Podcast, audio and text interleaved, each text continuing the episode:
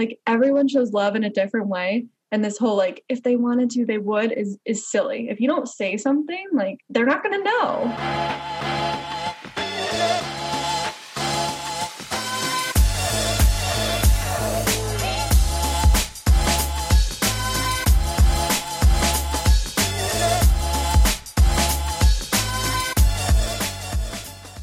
Hey there, gals. Hey there, gals. And welcome back to another episode of The Gals Guide. We are a dating and lifestyle podcast. I'm Hannah. I'm the one that is not afraid to set boundaries. And I'm Emily. I'm the one that will constantly tiptoe around your feelings. Welcome, to, our podcast. So, um, I'm banned from Tinder. that happened. um, What? I, okay. like what Here's do you what did you do? I didn't do a single damn thing. Honestly, I thought that if I ever got banned from Tinder, it would be because oh, maybe one day I decided to, you know, make my age range 50 to 60 year olds and put my Venmo in my bio and get me some sugar daddy money. But that was not what happened. It was just the fact that I think I fail to reply to people's messages and just get on there and just swipe for my ego. And it just so because you didn't interact, like probably past and swiping. it probably thought it was a spam like oh, account. I Oh, don't like a know. spam bot. Huh. Either that or like because I honestly put in my bio recently my Instagram name and then said message me if you actually want me to reply because I don't have my Tinder notifications on. Like I don't want to be on a date with a guy. And then, like, you just see my Tinder blowing up. Like, and I just hate notifications. We all know I hate notifications. yeah. So I just turn my notifications off and I check it every once in a while. And that's why I tell people message me on Instagram because like if you genuinely want me to talk to me, and it's never the guys that I want to message me, message me, but like that's the way you get a response. And it also gets me some Instagram followers. You There know? you go. There you go. Um, well, I guess they were salty because you were sending everyone to Instagram. I don't Maybe. know. Um, and there's like no way for you to appeal banning on Tinder or whatever. Honestly, I hate Tinder with a fire burning passion. If I'm going to use any dating app, it's Hinge. But So maybe it was a blessing in disguise and yeah, no but like more there's a like, thing, like I recently culture. I, I came across Nate Archibald. Um, that is a character on this show now, and Yes. and I'm not talking about Chace Crawford. Although if I I came across Chace Crawford, I would swipe right or left. Wh- which way do you go? Um, right, Right. How is that? but I came across um, Nate Archibald on Tinder, and then my friend was like, "Swipe right, swipe right," and I was like, "Okay, fine," um, because this is like before the last episode, all this kind of stuff like, that I came across him, and he messaged me today, and I thought, "Oh, he must have seen that like I came across him on Tinder, and then I opened Tinder and it said I was banned." So, um, yay, cool. Happy Wednesday, you know. Um, I'm not gonna make another Tinder account most likely. Like I really just hate the app. I'm just bitter because there was a lot of D-list celebrities on there that I matched with. That I was just like, hey, like they're my Tinder matches. Like a lot of dudes from TikTok and Vine, Oh, that's kind of bummy. like D-list celebrities, like some Yeah. comedians, you know, things like that. But it's okay. C'est la vie. There's always Bumble and Hinge. Um, There you go. And Instagram is my favorite dating app. Just TBH. I mean, I feel like you can find out a lot about a person's Instagram if it's not private. Yes, or it's a Finsta or whatever. Mm-hmm. Yeah. And other news, um, have you heard about Armie Hammer? No. You you know you know nothing I- about this. Yeah, when you told me you were going to talk about this, I was like, well, I literally don't even know what she's you know talking nothing. about. okay, but so like, there's okay. a whole rumor that he's like a cannibal. Oh, like actually. Like I thought actually, you were joking. No, no, Oh, no, no, no, no, no. Okay, so we're Because into cannibalism now. Okay, so here's the thing. So um, there's been like some um. A couple girls have like leaked messages that they've sent, like exchanged, like with Armie Hammer. This is all alleged, but like some girl like screen recorded, so like you could see like it's I'm not faking this kind of thing, like opening the Instagram app and everything, and like he, it's very BDSM kind of thing. And I don't know the whole story because I'm not I don't have time to like tell you guys the whole story, but like in one uh Instagram exchange, he was just like. God, like I want to like rip like your bones out and like suck them like dry. Like I'm 100% a cannibal or whatever. And I was like, there's no way this is real. And then like his ex came forward and was saying like he was like really into like this heavy BDSM stuff and everything. And like, he's trying to bite her face off. and like, there's a video of him like his son like sucking on his toe, which like. Everybody's like, that's disgusting. I'm like, it's not even like this child sexualizing or anything like that. It's disgusting. It's the fact that a child's sucking on a toe. You know how this gross feet are? Yeah. Like, if my child's get sucking, athlete's foot. but like that's the thing. Like the his child was sucking on his toe, and his first instinct was to record it. and post it on Instagram. and not say "get off my toe." That's disgusting. Or like have an actual conversation with the kid with like why sucking toes. Because like it was, he was like a baby, and his caption was like "foot fetish on fleek." That was the caption. I'm dead serious. I'm cringing. I'm dead serious. I never ever want to see that ever. And like now his publicist and his manager have dropped him. Um, Do you know how big that has to be for like Armie Hammer, who's been the social network, Call Me by Your Name, like all this shit, like for them to drop a A-list celebrity like that, and like his parents, like his parents, like his dad, I think founded like a publishing company and like and or something like that. Like he comes from wealth and like celebrity. It's so interesting. I am completely disturbed, honestly. I wanted to mention it last week, but I like totally forgot. But I was just like, what the fuck? Wow. Like- you never know people. You Like, really don't. Apparently, he told his ex girlfriend that he wanted her to go have his plastic surgery done to remove like her lower two ribs, so um he could um suck on them or something like that. Ew. I'm like utterly disgusted. I'm ashamed. Uh, I feel secondhand embarrassment for And him. And there's like photos on his Instagram, like pig's heads that he's like like he's butchered and stuff like that. I'm dead serious. well, um, okay. A- A little light topic for your Monday morning drive, ladies. Good morning. Hope you're awake and. Adam, like ready for work, ready for your, you know, your day, your workout. So on your lunch break today, just look up Armie. Maybe don't because like you might actually want to be able to eat if you have a weak stomach. I'm 100 percent a cannibal. Is what he said. I am appalled. And like I know people who are actually work in the BDSM community and everything like I that. know people who are actually cannibals. And I was like, what? What? Where are you going with this? So I um I'm, I'm you know, friends with a couple cannibals. Um and you know it's really taboo. No. no, I know people who are actually in the BDSM community. I have one friend and I was talking to her about it, like looking at her Twitter, and she's just like, even if this is true, she's like, I'm gonna just we're gonna take it face value, like the screenshots and everything like that. Even if this is true, this is like super bad and toxic because like at not one point is there a safe word or like just like you can tell the girls are uncomfortable like and just in the wording of their of their replies and he just keeps going on and on and on and on not asking like for like them like are you okay with this? kind of thing. So it's just like really not Aggressive, good. yeah it's just too not much. good for this dude. Like i don't really think there's gonna be a call me by your name two at this point. I really don't think that's gonna Yeah. happen. I would love to know timothy charcuterie board's opinions timothy shabbleglue I was like, um, who? Timothy Shabalgoo, Timothy Chalamet. oh Um, yes, yes, I would love to know his opinions. Um, don't really think that he knows anything because it's not like Armie Hammer went up to him and was like, "Hey, He just so you the know, way, guys, I'm 100 percent a cannibal." probably gonna bite your finger off and eat it for lunch. That peach, that peach in that scene, mm, yeah. Yeah, Mhm. you thought it was a peach. It's my brains. oh my god. So we have like a jam packed episode for you guys today. We have a special guest, Kirstie Taylor. We were obsessed with her. We had her on the podcast today, so we're gonna get into that a little bit later. But first. Before we do any of that, I want to know your captivation of the week. I don't know why I just fist bumped. yeah, it was like we are like at all like force here. Uh captivation, yes. So uh you actually got me a Kiehl's skincare gift Yes. set box. Yes. It had a lot of items in it. I was very pleased. Yes. I love Kiehl's. But specifically from the box, well, I love the cleanser, but I'm totally out, so I need to buy some more. But the uh ultra facial cream, I think is what it's called. yes, Obsessed. the moisturizer. Yes. Um, my skin is not dry and flaky, and I've been using it like at night and in the morning. I Probably did used to like use excessive. that moisturizer when I had dry skin. So yeah, yeah, yeah. I like. I mean, I have a really hard time with moisturizers. Like, I feel like they work for a while and then they stop working. So I tend to switch a lot. But this one so far, I really, really like. I like the consistency of it. I like how it feels in my face. It's kind of cooling. So, yes, highly, highly recommend. Awesome. What about you? Okay, so like I watched the movie Malcolm and Marie on Netflix um, the other night with Zendaya and Love her. um, fuck Dave Denzel Washington's son. I forget his name, but it's Denzel's son. There's been like so much criticism like online about this film, like people not liking it because there's no plot to it. In fairness, I get it. Like if you're into plot films, Hannah, you're not gonna like this film.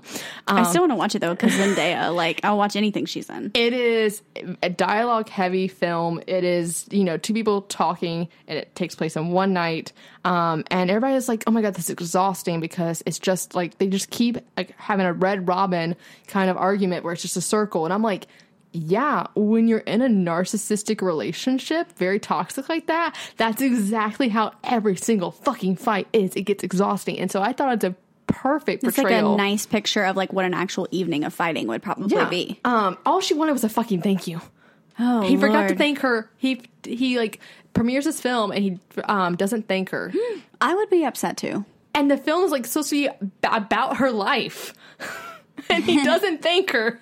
She's just All like, she wants to thank you. And he's like verbally abusing her while like eating mac and cheese and everything like that. And her acting is just so fucking superb so in it.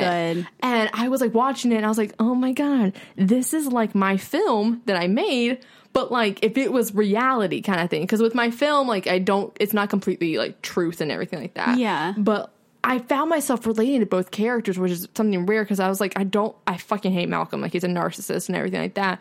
But there's moments where he's talking about film and everything that I relate to, but I relate a lot to Marie at the same time, whereas how she feels. And it's just, God, it is exhausting. But like, if you have been in this type of relationship, you can identify so well with it.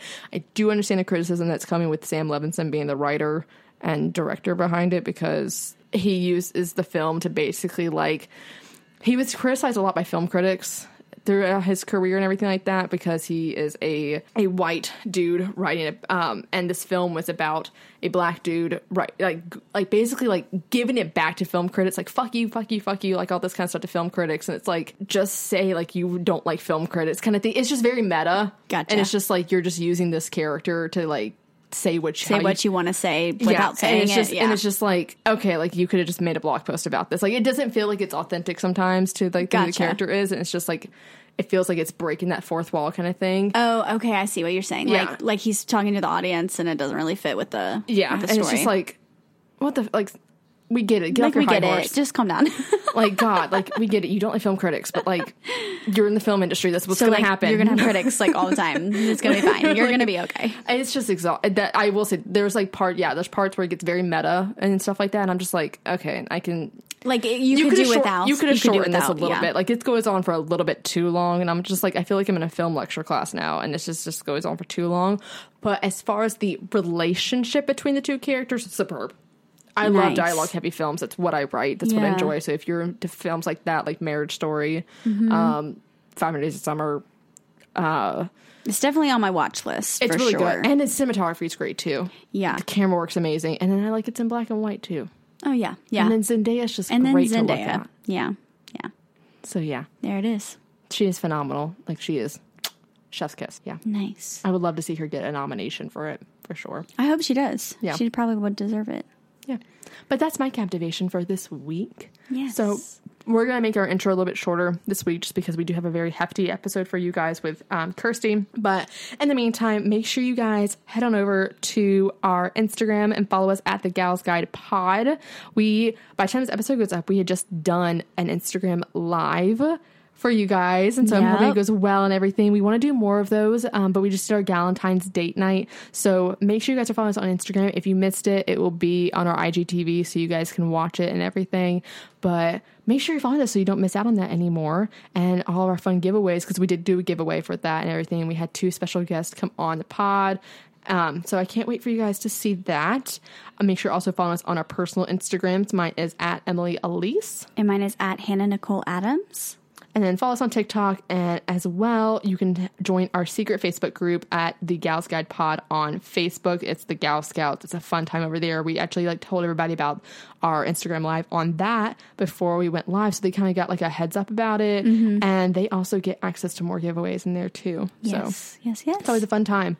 And last but not least, make sure you share, subscribe, rate, and review us. Send us to a gal pal. Oh my God. yes. Text it. Text us to them. So, Without, Without further, further ado, ado. let's get into Kirstie. So today we have a very special guest zooming in with us today with 80,000 followers on TikTok. She is a dating, relationship, and self-love author featured in Forbes, Cosmo, Well and Good, and the Washington Post, and now has a brand new book coming out, What I Wish I Knew About Love, where she gives advice and personal anecdotes about the world of dating and relationships. Everyone, please welcome Kirstie Taylor. Hi. Thanks for having me on, guys. Thank you so much for joining us. We have been following you on TikTok for a couple months now, and we have just been completely obsessed with you. We love your vibe, we love your attitude and everything like that. And it's just like a different approach that we've seen um, versus like, I feel like on TikTok, especially, like so many people who are there for like giving dating advice, like it's especially women, like it's to- it's almost like Yeah. toxic ways. It gives me call her daddy vibes.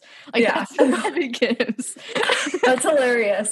Um, I've de- I've definitely had people comment that before. They're like, "Oh my god, thank you!" Like, there's just oh, so much toxic relationship advice, and I've seen it too. Like, I see it all the time. When I first joined, like, I was using TikTok just to like look at TikTok for months, and I was just like, "Whoa, there's a lot of like not so good dating advice on here." Yeah, it's so interesting. And I think, like, just with the world of podcasting and then TikTok and how they just kind of like have coincided. And then you also being an author, I think it's super interesting how there's just so many different mediums now that people are like kind of diving into this. And that was really one reason why we wanted to reach out to you and have you on the show and talk to you about that.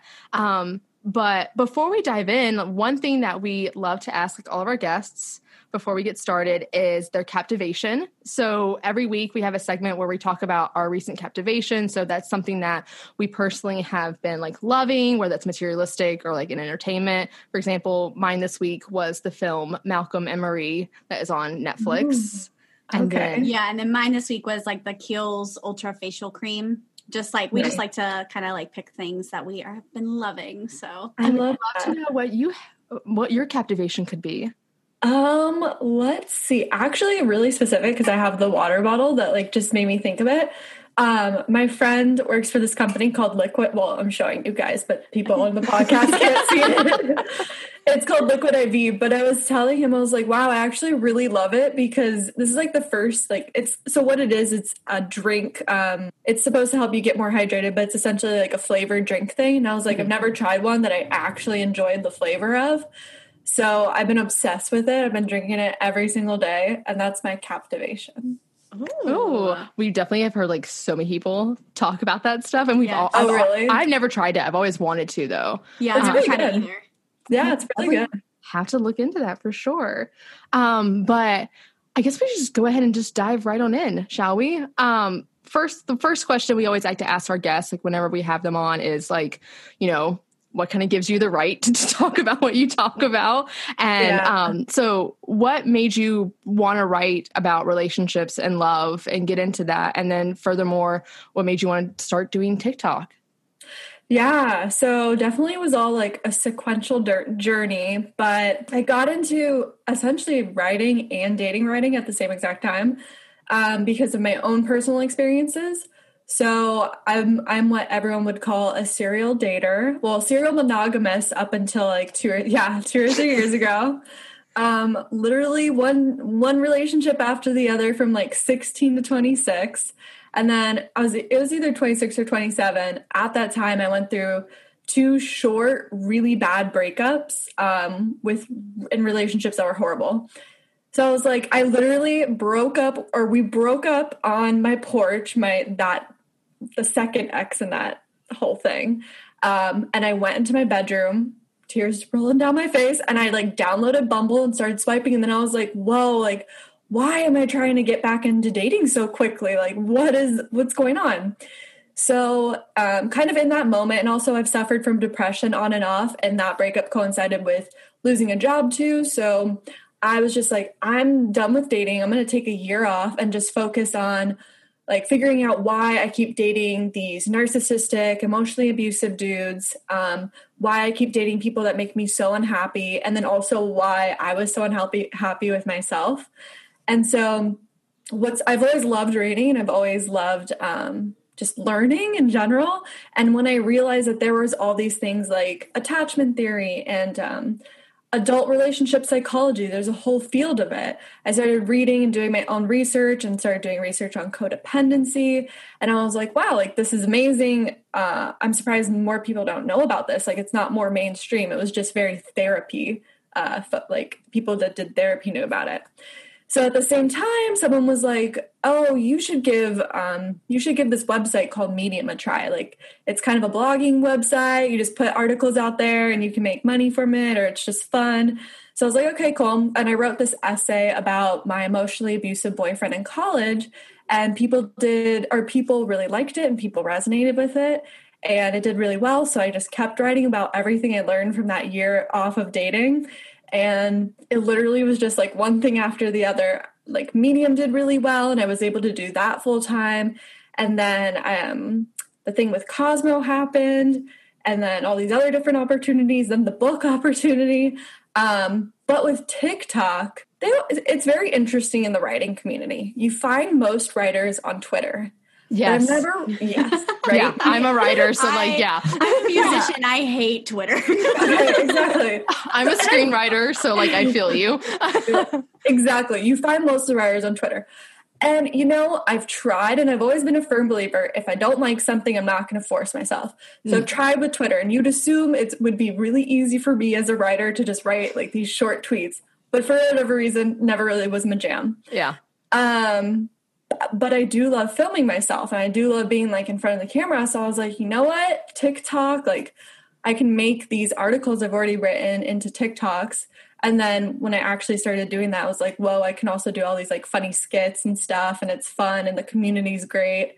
Um, so yeah, that's how I got into TikTok. That's awesome. Nice. Yeah, yeah, I saw one of your posts on Medium where like you just talked about like your growth and everything on TikTok and how like you just really like put the work into it and like 30 days later like you just blew up. Um, yeah. But I think uh, I wish I could remember like the first video of yours that I saw, but I remember one of them you sent me and it was like your 2021 dating mantra, but like I'm not gonna have relationship problems oh, with people yeah. I'm not in a relationship with. And she's like, you need to like adapt that because that is what I think I'm like notorious for is getting into situations where I'm not dating someone yet we're having issues as if we were like in a five year yeah. relationship. And it's just like how does this keep happening? And yeah. I can, de- uh, both of us can definitely relate like to your process of like, you know, going through like these bad relationships and then just wanting to kind of find a way to cope with it all. And I think writing is a amazing way. Um, that's what I do as somebody like who writes films. Um, yeah. I just wrote a whole film and directed it about uh, previous narcissistic relationship that I was in. There you go. That's amazing. That's yeah. I feel like it's like obviously it's different with screenplays because you have to like write out people what people are doing and stuff but it is like it's writing. That's amazing. Yeah, yeah. you've got all your feelings out i'm sure exactly. yeah. Yeah, yeah. um we want to get into your book and like talk about like your lessons that we've all learned like from dating in our 20s that we definitely have as well too. Um but we first kind of want to talk about a little bit more about your TikTok about how um, you make a lot of videos talking about like anxiety and dating and creating these like healthy boundaries and attachments, something that we also like preach a ton on this show. Uh, do you feel like there's something that's not talked about enough in dating culture like nowadays, especially with like we said, like the more toxic um, Gen Z almost like targeted dating advice that's going on nowadays?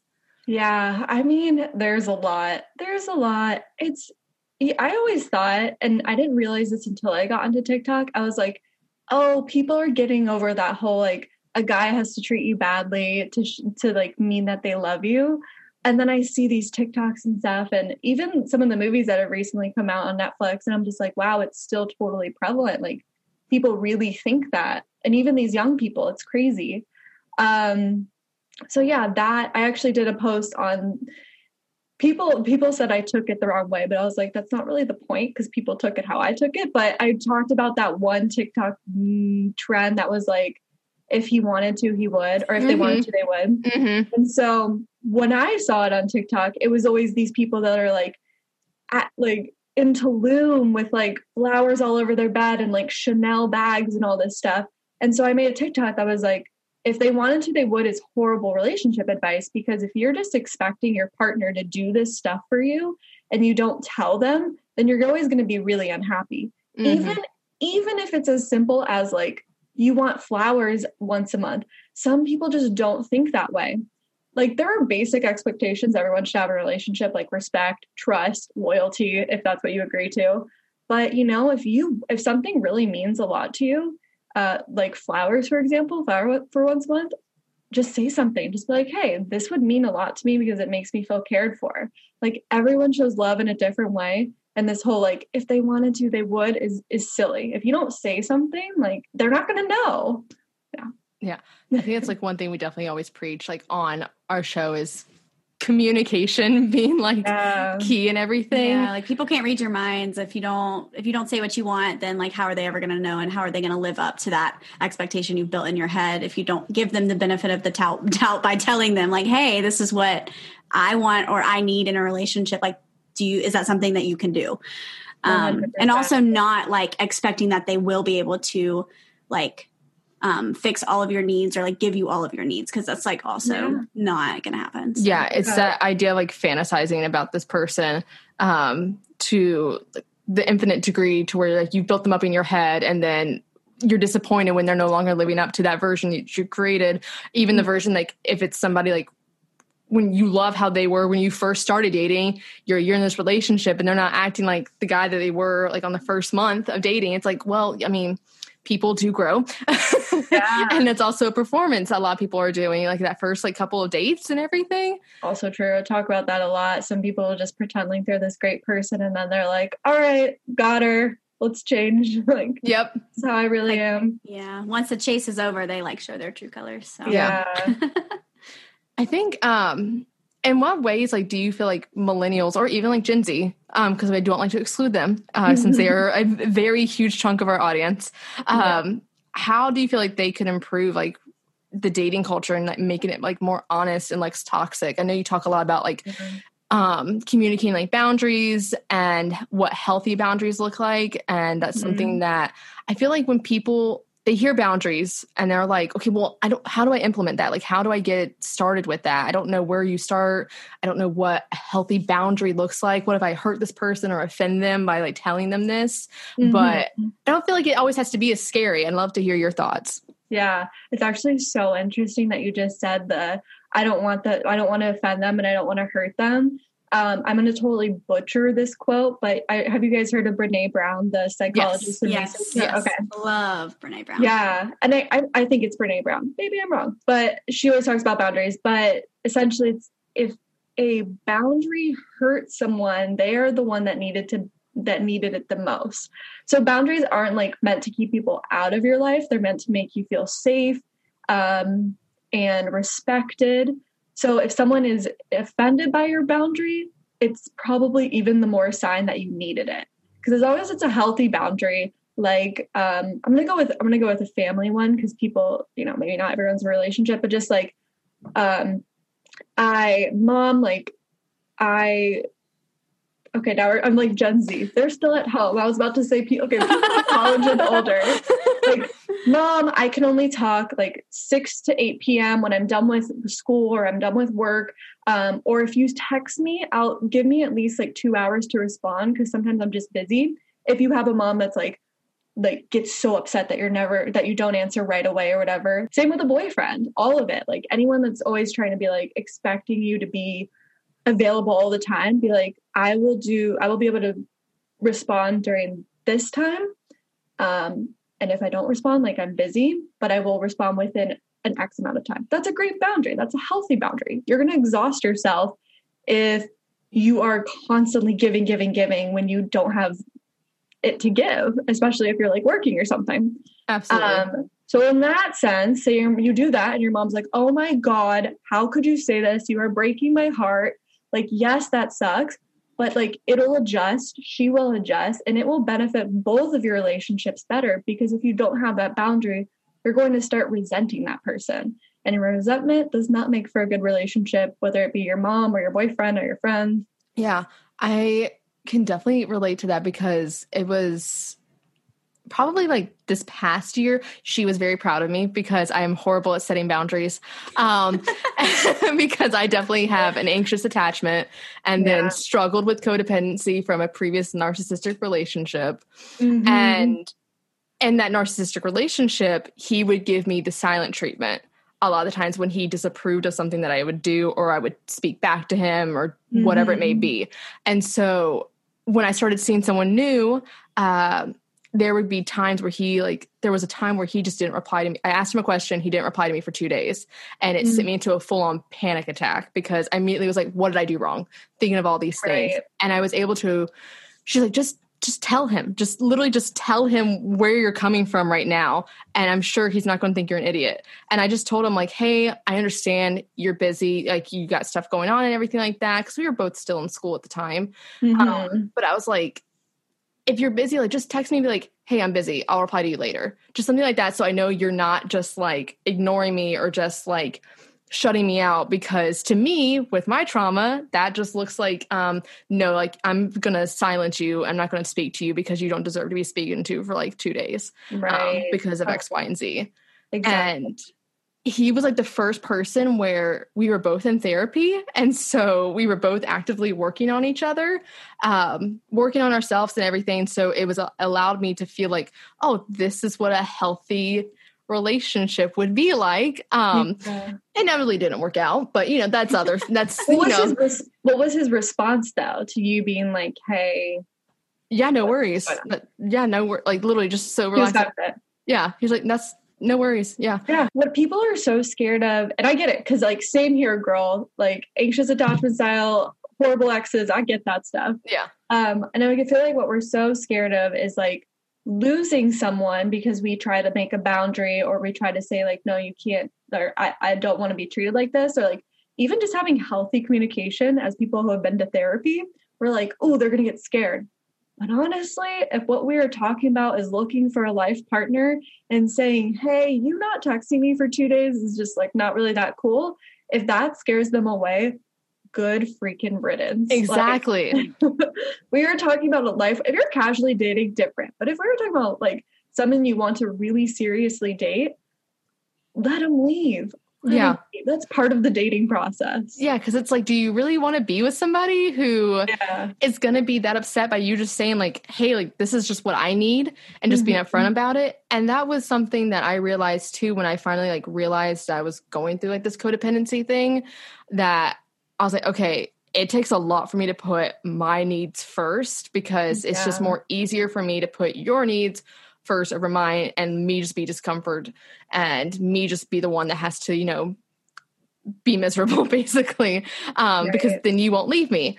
Uh and it i just told him i was like look this is like a it takes a lot for me to just be at this up front and everything like that. And he was super appreciative of it.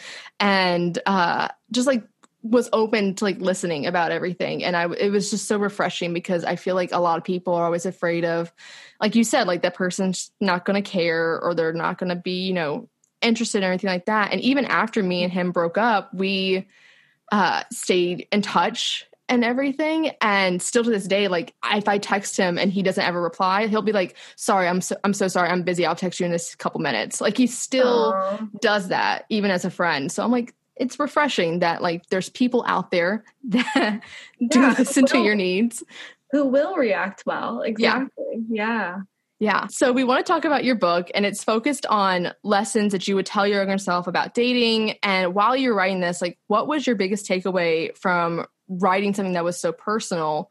And did you discover anything about yourself in that process? oh boy I'm getting real with the writer questions. We're going deep. right? It's actually funny you say that because um, I'll just make this a really quick story. But essentially, like I had, I hired an, I have a publisher and they helped me edit it. But I also hired my own editor to really like hone in on what I wanted to say. I do not blame you. I would have done the same exact thing. Exactly. You understand. You understand. And so one thing, one note she kept making was like, why don't you talk about your family in this book? And so like, like hadn't really men- mentioned anything, and I kind of thought I could just like breeze past it, even though I'm talking about like how our bonds as children like affect us as grown-ups and i'm 100% like talk about personal experience throughout the whole book um, and so I did end up at, adding in a chapter about my my relationship with my family, which really isn't that good, but I'm still in like 100% contact with them. And so when it came closer, right at the beginning of pre-orders, I thought in my head, I was like, maybe I should just send this chapter to my parents so they know what's up. And they did not handle it well. Mm. So that was an experience. But from it, my mom did my mom was like, or I was like, if you want to repair this, like we have to go to therapy. And I thought she would not agree to it, but she did. So one oh, learning experience was, you know, just bring things up and maybe good things will come from it. I don't know. That was that'll be a very interesting experience in itself. But in general, um, I guess what what I realized writing the book, because it was just kind of like a, an overall theme throughout the whole book, is that is the idea of self confidence and self love. It just ties so much into every part of your life from how you date to uh, how you're able to be in a relationship to how you handle a breakup. It's just if you lack that sense of like self love, self confidence, having like a solid life, it just affects so much of everything else. And so I really come back to that a lot throughout the entire book, which is broken up into five different sections. Um, the first one is about like the the the ideas we have about love, mm-hmm. and then breakups, self love, dating, and relationships. And so all of it just comes back to this idea of like if you and I don't want to be that person that's like you must love yourself for someone else to love you. Like, I don't believe that.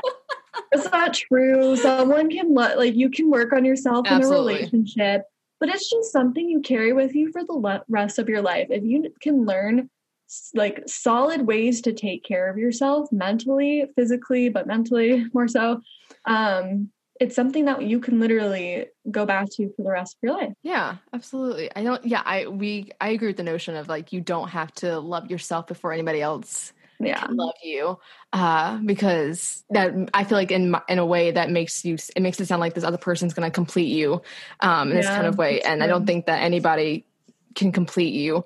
Um, mm-hmm. It's just almost like you're looking for this kind of partner along for the ride.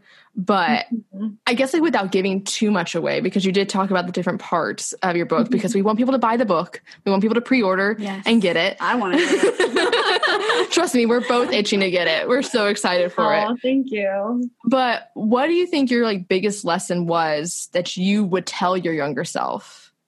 Because mm. we have like our own. Yeah.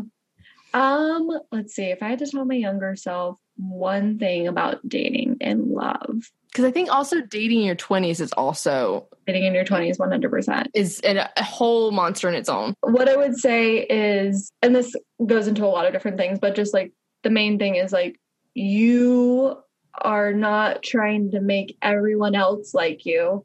You are trying to find someone who likes you. And that's I tell people that with like their dating profiles. I'm like you're not trying to get everyone to swipe right on you. You just want the people to swipe right on you that actually think you're cool. Like if you have a really interesting passion that's like you cosplay on the weekends and dress up as like Batman or whatever girl I'm like I can't think of a girl superhero, Poison Ivy um, on the weekends. and that's what you love to do post pictures of that if someone thinks it's weird you're not going to want to date them to date them anyways um and then same with relationships, because basically all my relationships were me just trying to like fit into what I thought my boyfriends would think is great and awesome. Mm-hmm. But that just made me so totally unhappy. And I'm sure you guys understand. Yeah. Um, so you were trying to find someone who just likes you for you and not just make everyone like you would be my big takeaway. Absolutely. Mm, I love that. Yeah, I, I the one like I always say like when I go on first dates because Hannah is in a committed relationship for like years and everything, and I'm the one that's perpetually single over here.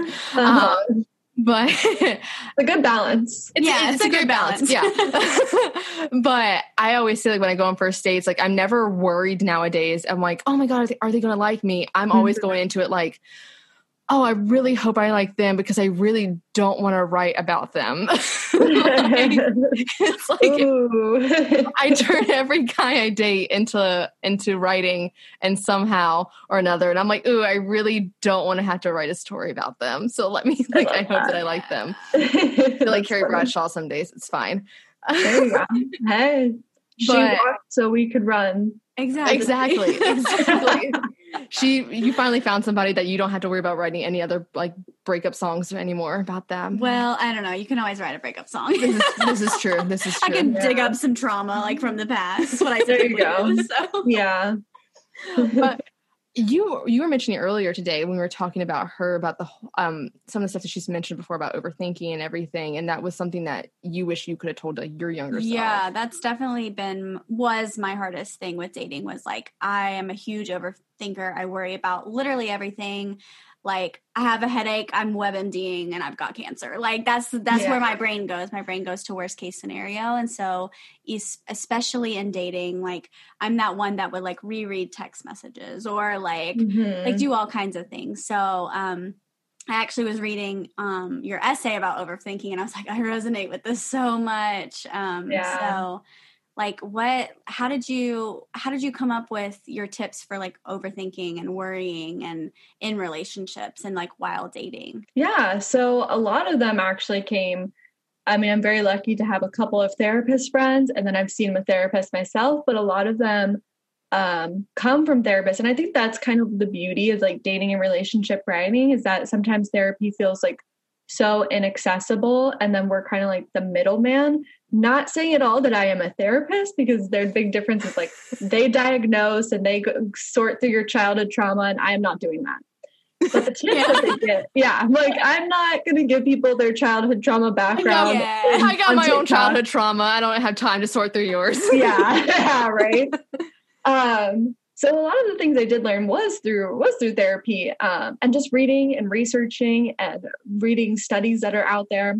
But I think like with the with the um overthinking wait did you ask me to go into like what the tips are yeah, yeah, yeah please go ahead please, yeah please. i was like i will ramble for days um we love it yeah and what i found on tiktok especially with the overthinking content is that people are so quick to say like it is i can't i can't it's too much i can't ever be different and i understand that thought process like i know it is so overwhelming and it feels like it's your entire life but one quote that I like that someone said was that like the biggest changes in your life aren't going to come easy. And they're not. Like people don't just all of a sudden with depression be like, oh, I'm going to be better. And then like two days later, they're great. It takes a lot of work. And the same with overthinking. Um, so what I've found that helps for me is literally distraction. So like some days if I'm really when I was when I was single before, um, if I was really overthinking things, I would give myself X amount of time to think about it. Like, oh, he didn't text me back. Like, what's going on? What is he thinking? Give myself three minutes to ponder it and think think about it. Assume that I can come up with an answer, even though I can't. Um, and then as soon as that three minutes is over, I go for a walk, or like I go call a friend, or I go watch a movie, and I just literally distract my mind. Um, another one is writing things down. People take for granted how powerful putting a thought onto paper is. Um, if you just write down your thought, it's not going to make it go away, but I promise it will make it just a little bit less powerful.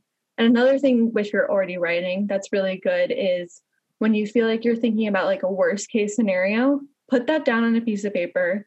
Put down what like a more likely scenario is. Like, say someone, your boyfriend hasn't texted you back in five hours. Worst case scenario, he wants to dump me. We're done. yeah. And a lot of people that was me that. for a long yeah. time. For like the first yeah. like year of my relationship with my current boyfriend, I was like, he hates me. exactly. Exactly. He's just like at work for, you know, however many hours. So. Yeah. Um, so worst case scenario is that they they're they're done with you. Most likely case scenario, they're at work. Uh, some people say to write like a best case scenario, and I truly don't know what that would even look like. I'm like, well, the best case they're at work. they're at work. phone died? I don't their know. they're on their way to like... give you a puppy. I don't know.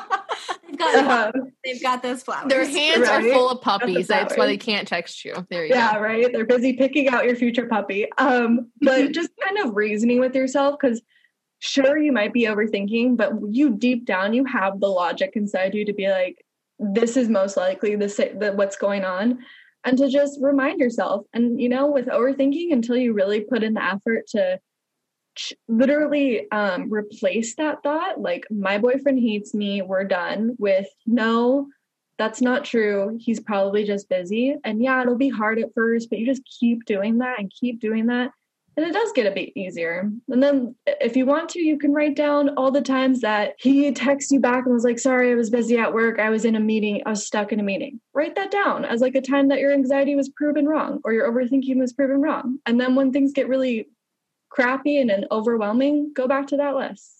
Like That's a great idea. I love that. I like that. Yeah. That I feel like that would have really helped me. Yeah. because like I always say, I'm like worrying and like overthinking is just manifesting a negative outcome because it's all Yeah. you're focusing on. Um, and then for me, at least, it's very easy to therefore self sabotage then because I'm just going to react off of that one negative thought. But Right.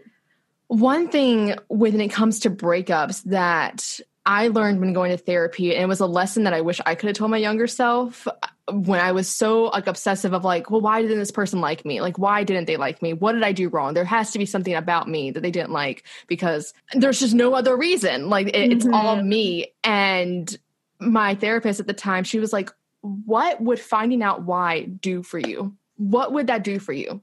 What Mhm. that going to solve for you? It's not going to solve anything. If you know, ex- if you found out why this person didn't like you back, they didn't text you back, or they just didn't want to be with you, like they just you knowing that it's never gonna like. What would that look like? What would that an- like if you got that answer? What would that look like? And I'm like, I don't know. I'd have closure in a way. And she's like, why can't you just give that to yourself? Yeah. And That's just learning to accept not like just learning to accept like that blank space and just that unknown Mhm. space i think is very hard.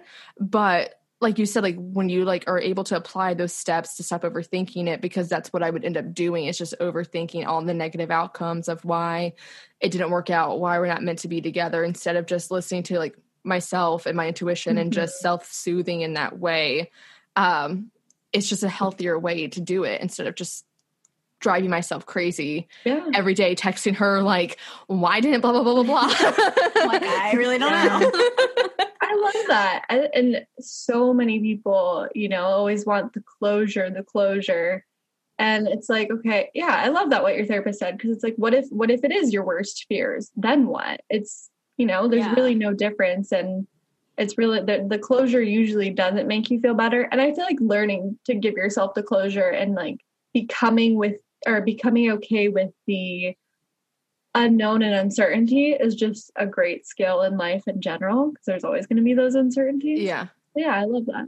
it was it's interesting bringing up the closure aspect because back in 2019 august 2019 that's when me and the the doctor is what we call him on our show.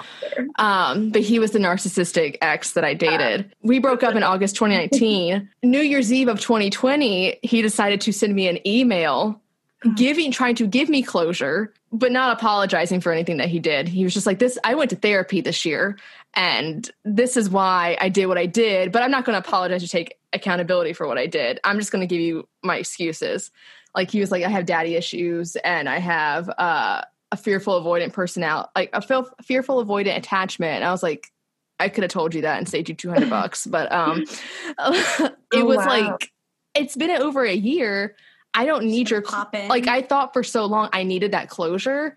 And mm-hmm. then we're a year, a year later, and it's like, I don't need it anymore. I was able to get it on my own. I thought once I got that, it would be like, yes, like so rewarding and everything. But when you get it, it's like, oh, I didn't need this after all. Like, if anything, mm-hmm. I needed you to leave me alone and just never talk to me. And so it's so interesting to think about when you finally get what you think you wanted for so long and you've evolved past it or you realize that it's not as big of a deal as you like thought it to be Yeah. or o- overhyped it to be.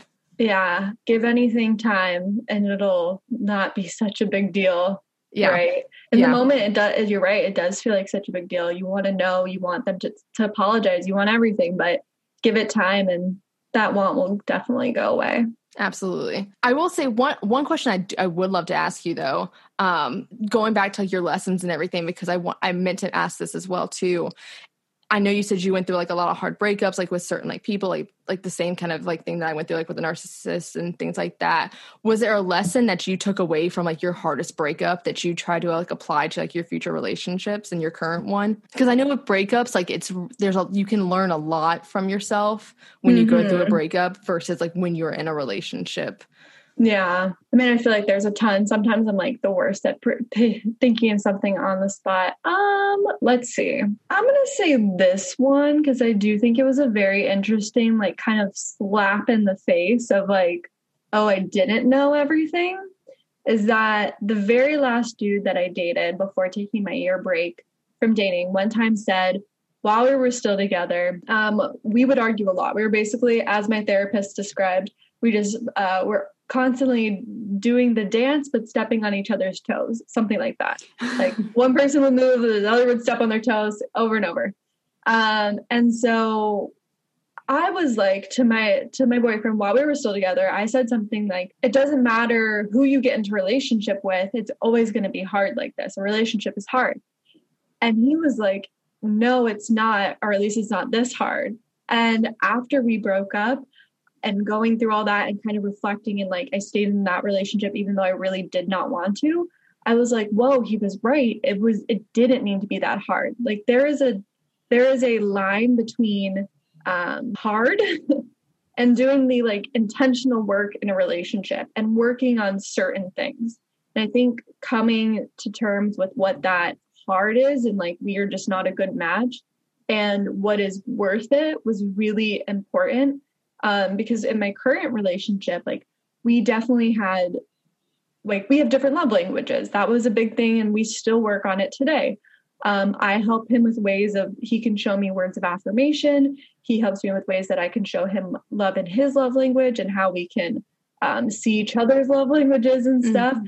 and you know that's a workable thing. That's a i can grow with this person. He wants to do this work. Like that's great but in my past relationship, it was just always we weren't getting anywhere. We we both didn't want to work on the same things. And I feel like that kind of was like the difference between this isn't something that's fixable and this work is just draining us both to what we do now. Like in my current relationship that this work is worth it. This work is growing and helping us come together.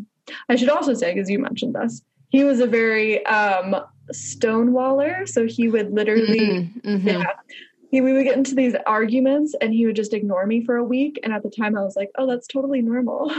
Yeah, because mm-hmm. people told me it was normal, even though I was like, this is this is horrible. This is so. Yeah. Block my number and everything. It was horrible. Oh my god. Yeah. I and everyone was like, it, like my best friend at the time, who was my boyfriend's roommate, which I highly do not recommend doing, um, was like, it's it's normal. Men just need their space, and I'm like, now that I'm out of it, too.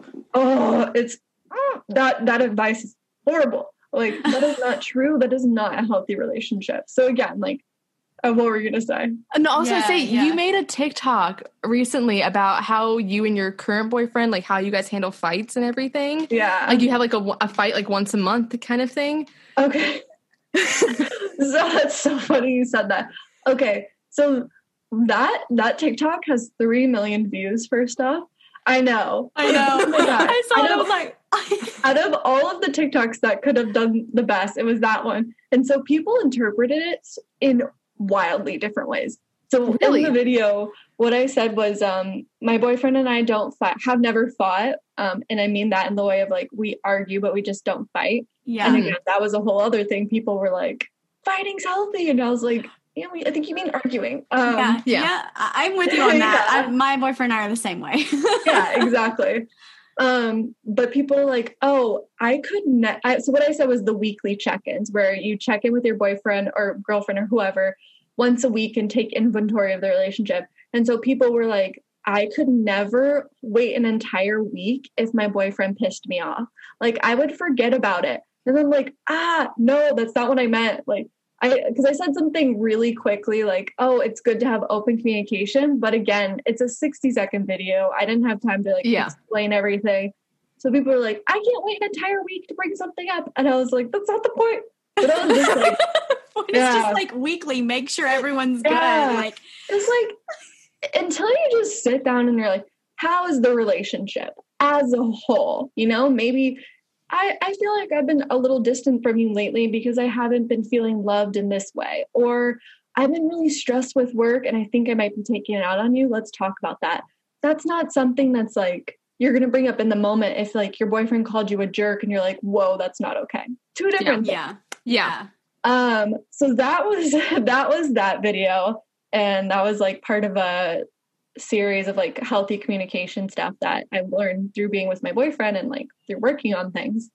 Um, yeah, But I love that because if that was normalized, I feel like more in relationships, and it was especially something that was normalized in like my relationship, I would feel so much more comfortable coming Mhm. forward with any issues that I had instead of fearing like, oh, if I say this, they're gonna leave me or they're gonna hate me or whatever. Like it would just Right. make I think both parties just feel like they could come to you about anything and not feel like they have to tiptoe around your feelings.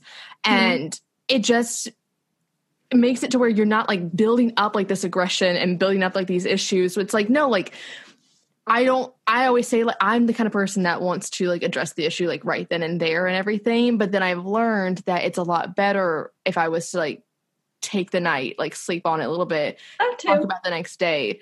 Um Mhm. Just because then I'm not going to be so heavy and Fiery. bitchy about it. Yeah. and then say something I regret. Mhm. Um, if I just take the time to like collect my emotions, because in the past, and you've witnessed it firsthand, um, with the doctor, we had we had a huge fight on my um Birthday. on my 26th birthday. Um, It sucks. and then he broke up with me the next week and it was just a fight where he was like i don't want to talk about this. We just we don't need to talk about this. And i was like no we're talking about it right now. Like i don't care if it's in the middle of this party. We're talking about it. And it was like at that moment i could tell all like the past like couple months all the issues he had had with me it was like rising right then and there and he's like i'm gonna let it all out right now Yeah. and meanwhile, I'm just trying to address the current fight that's going on right now. Like, there's just, I'm just trying to address this one issue. You're over here addressing like six issues. right. And if we had had like a like a monthly, weekly, whatever check in like with each other, it would not been, have been this big a deal. right. And we could have saved the relationship, maybe. Even though we don't need to save that relationship. Yeah. well, I feel like what's really great about this too is that, and especially for men, because like historic or not historically, like socially, they're they're raised not to really talk about their feelings, and everything. So they're just m- most, and I don't want to generalize, and this No, can be yeah. applied to women too, like, and are you know uh, gender non-binary, everyone, like, um, so if someone's not good at communicating, they are much less likely to bring up something. You know, they're feeling distant from you lately, like they're just not when are they going to find that time? To them, it's like it's never the right time. But if you have this planned time, that is the time. That is the time. So if you are with someone who is not good at communicating, that can make the create the space for them to bring things up. And like you said, instead of it being like it comes up three months later and it all erupts into one big, messy, crazy thing. Exactly. Yeah. But I also realized with that TikTok that a lot of people are in really unhealthy relationships. A lot of people were like, yeah, a lot of people we were like, I, yeah, like can we talk about like why do people stay in such toxic relationships for so long? Well, I mean- one reason that I did was because they people like the doctor get in your head and make you think that no one else will ever love you, and you start to believe it. Um, so there's that. It's just Yeah. it just breaks my heart because I'm like I know that there's someone out there who is going to treat you like the queen that you are, and so. And I think too. I mean, I stayed in a relationship for almost five years. You thought you were going to marry the that I thought I was going to marry, and Mhm. um, realized afterwards that there it, there was some toxic traits in it and it's really hard in the moment to see that but i really think like what you're doing on tiktok like because i know you have a, a really like big following there is really great because I just think people need to see more healthy relationships in these kind of spaces because it brings to light things that like my boyfriend and I do like on a daily basis. Like he said something this this yesterday morning that made me cry, and I was like, "I'm mm-hmm. so sorry. Mm-hmm. Like I didn't mean to cry. Just a whirlwind of emotions. Like it was just like I said, "Can I ask you a question?" He said no, and like started laughing. And mm-hmm. I was like, mm-hmm. on a normal day that would have been fine, but like today, not today. And but I hadn't communicated that with him, yeah. and so it's just one of those things where like I just I feel like there needs to be more of this like healthy relationship advice, and so I really appreciate like what you're doing because I think that's going to mm-hmm. help a lot of people um, yeah. who may who might be in toxic relationships or like experiencing something that they don't realize is unhealthy, and then they see someone bring it up or talk about it or share an experience, and then they're like, "Oh, I've been right. putting up with this for so long, and like I don't need to." Yeah, I mean, because there's been some videos of yours that she sent me or I've seen that I was like, I don't like that. I know she's right. I don't like it, but I know she's right. So People like say that a lot too. yeah, yeah. So it's like it's like mm, yeah. I don't like that she's right, but like but she's yeah, right. a lot of people just you know are so are so scared to leave. Change is scary, right? You're in mm-hmm. a relationship for two years. It is frightening, like breaking up with them, or even if you live together, like moving out. Yeah. And then on top of that, you think like this is the best I'll ever have, or something. But yeah, in that video, people were just like, I could never bring this up to my boyfriend because he would call me dumb or stupid. Or like, my I told my boyfriend this and he, he laughed in my face and said this was ridiculous. And I'm just like, that's horrible. Yeah. Oh my or God, they're like, they're like, um, this is so basically this is just a weekly fight that we're scheduling like our weekly fight. And I'm like, Ooh. It's more to like open the floor for communication. I'm a speech yeah. language pathologist, so communication's like my my thing. So okay. when people say that kind of like I it's just like I just wonder like what are your communication skills like outside of like a relationship? Yeah. Like how do you communicate with people and just like the general public? Is confrontation really something that's not mm-hmm. good for you? Are you not good at reading social like there's just so many things you can delve into so it's really interesting to hear. Well, cuz it was one thing that I was telling you and it was what I also DM'd you about the issue that I was having that I will not address on this podcast because that person also listens to this podcast. But I was like, you know, if I allow, and I think thinking about your situation with your significant other as if that person wasn't your significant other, if that person was just your friend, mm-hmm. would you allow them? If, would you allow your friend to treat you that way and say those yeah. things to you? Like yeah. taking like the intimacy the sex all that out of it like would you allow your best friend to talk to you that way and treat you that way mm-hmm. most likely no and yeah. so and most likely you would probably bring it up with your friend i would bring it up with her in a heartbeat right. and it's like well why can't i do that in a relationship and just thinking about those certain contexts and trying to rewire it it's like just because this person's your boyfriend your girlfriend whatever like doesn't make them this person. You shouldn't put them on a pedestal to where you can't address these certain problems with them. Like, right. if anything, they are the person you need to be addressing those problems with. And if anybody, because mm-hmm. they're who you're going to spend the rest of your life with. If it's a life partner you're looking at, like, yeah. If the only other person you're going to be with for the rest of your life is yourself and this person, like you better like him. I want to make sure I like you. Yeah. I truly think that I mean if you look at the statistics, number one reason people get divorced is communication. Um and I truly think it's these relationships. People just stay in them uh and you know, uh, historically, it's you know the woman's more submissive, scared to speak up. The man, the man's not addressing his emotions, this and that and then they get into you know they marry. And then 10 15 years down the road they're like wow you're an ass. I'm done with this. Why would i want to spend my life this way? And divorce. Yep yeah. Yep. we know yeah. several we know several people who got married in their early 20s who are now no longer with. Really? Already oh my god. We so like i can at least count five yeah. off the top of my head. Yeah. So I mean, it's definitely crazy. One, she yeah. was one girl was a, a, guest on our podcast, um, and she's also my producer of my film, and I know she would not mind me talking about this because she's talked about it openly on her own podcast. Mm-hmm. But she is 33. She got married at 21, and at 30 uh, when I met her, she realized she no longer was in love with her husband because the only commonality they had was their faith um, oh. and anime. and um, she was she like changed her entire career path like halfway through the relationship to where she thought she wanted to be like a stay at home housewife. Mm-hmm. And then she realized, no, I want to be a film producer and I want to do this whole thing. And she went to grad school like halfway through their marriage.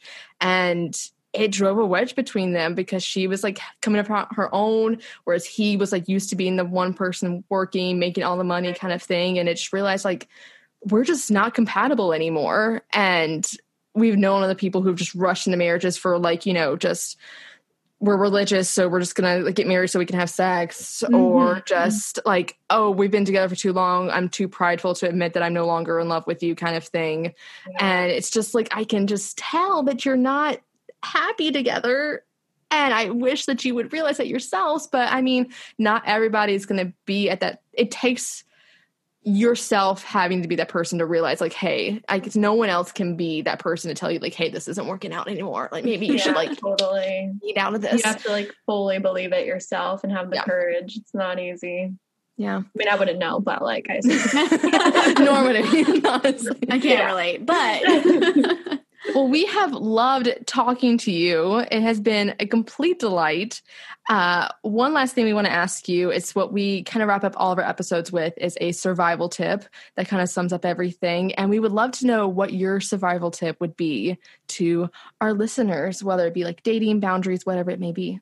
Mm, okay, self reflection if you are able to like look back on you know a relationship that you're in or someone you just started dating or even your past relationships uh that is so key in realizing if you're happy or realizing what did or didn't make you happy. So like if you're dating someone and you know you were you went on a first date and you were so worried about if they liked you take a step back and be like how did i like them? Like was there any red flags? Were they nice to me? Mm. were they kind to the waiter um, or if you just always get into these same relationships, reflect back on how you felt in your past relationships and use that information like, oh, my boyfriends always were cocky. My boyfriends were always um, super materialistic. And if that stuff made you unhappy, don't look for that stuff moving forward. Like, avoid it moving forward.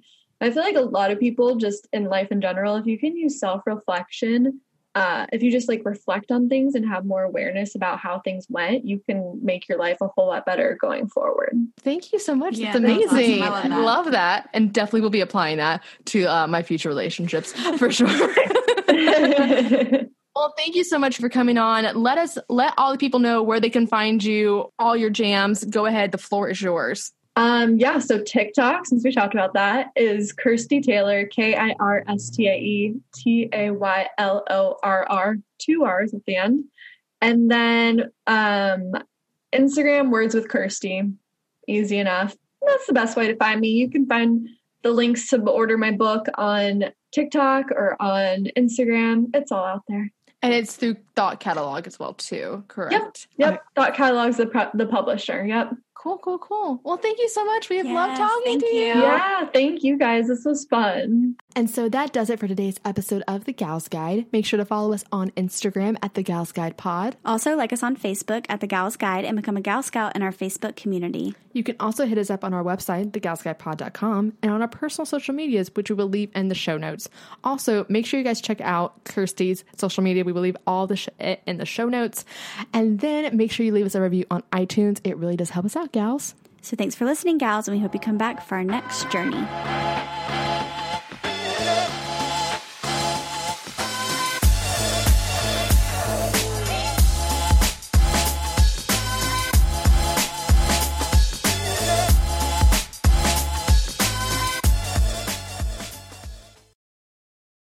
Say goodbye to your credit card rewards. Greedy corporate mega stores, led by Walmart and Target, are pushing for a law in Congress to take away your hard earned cash back and travel points to line their pockets. The Durbin Marshall credit card bill would enact harmful credit card routing mandates that would end credit card rewards as we know it. If you love your credit card rewards, tell your lawmakers hands off my rewards. Tell them to oppose the Durbin Marshall credit card bill.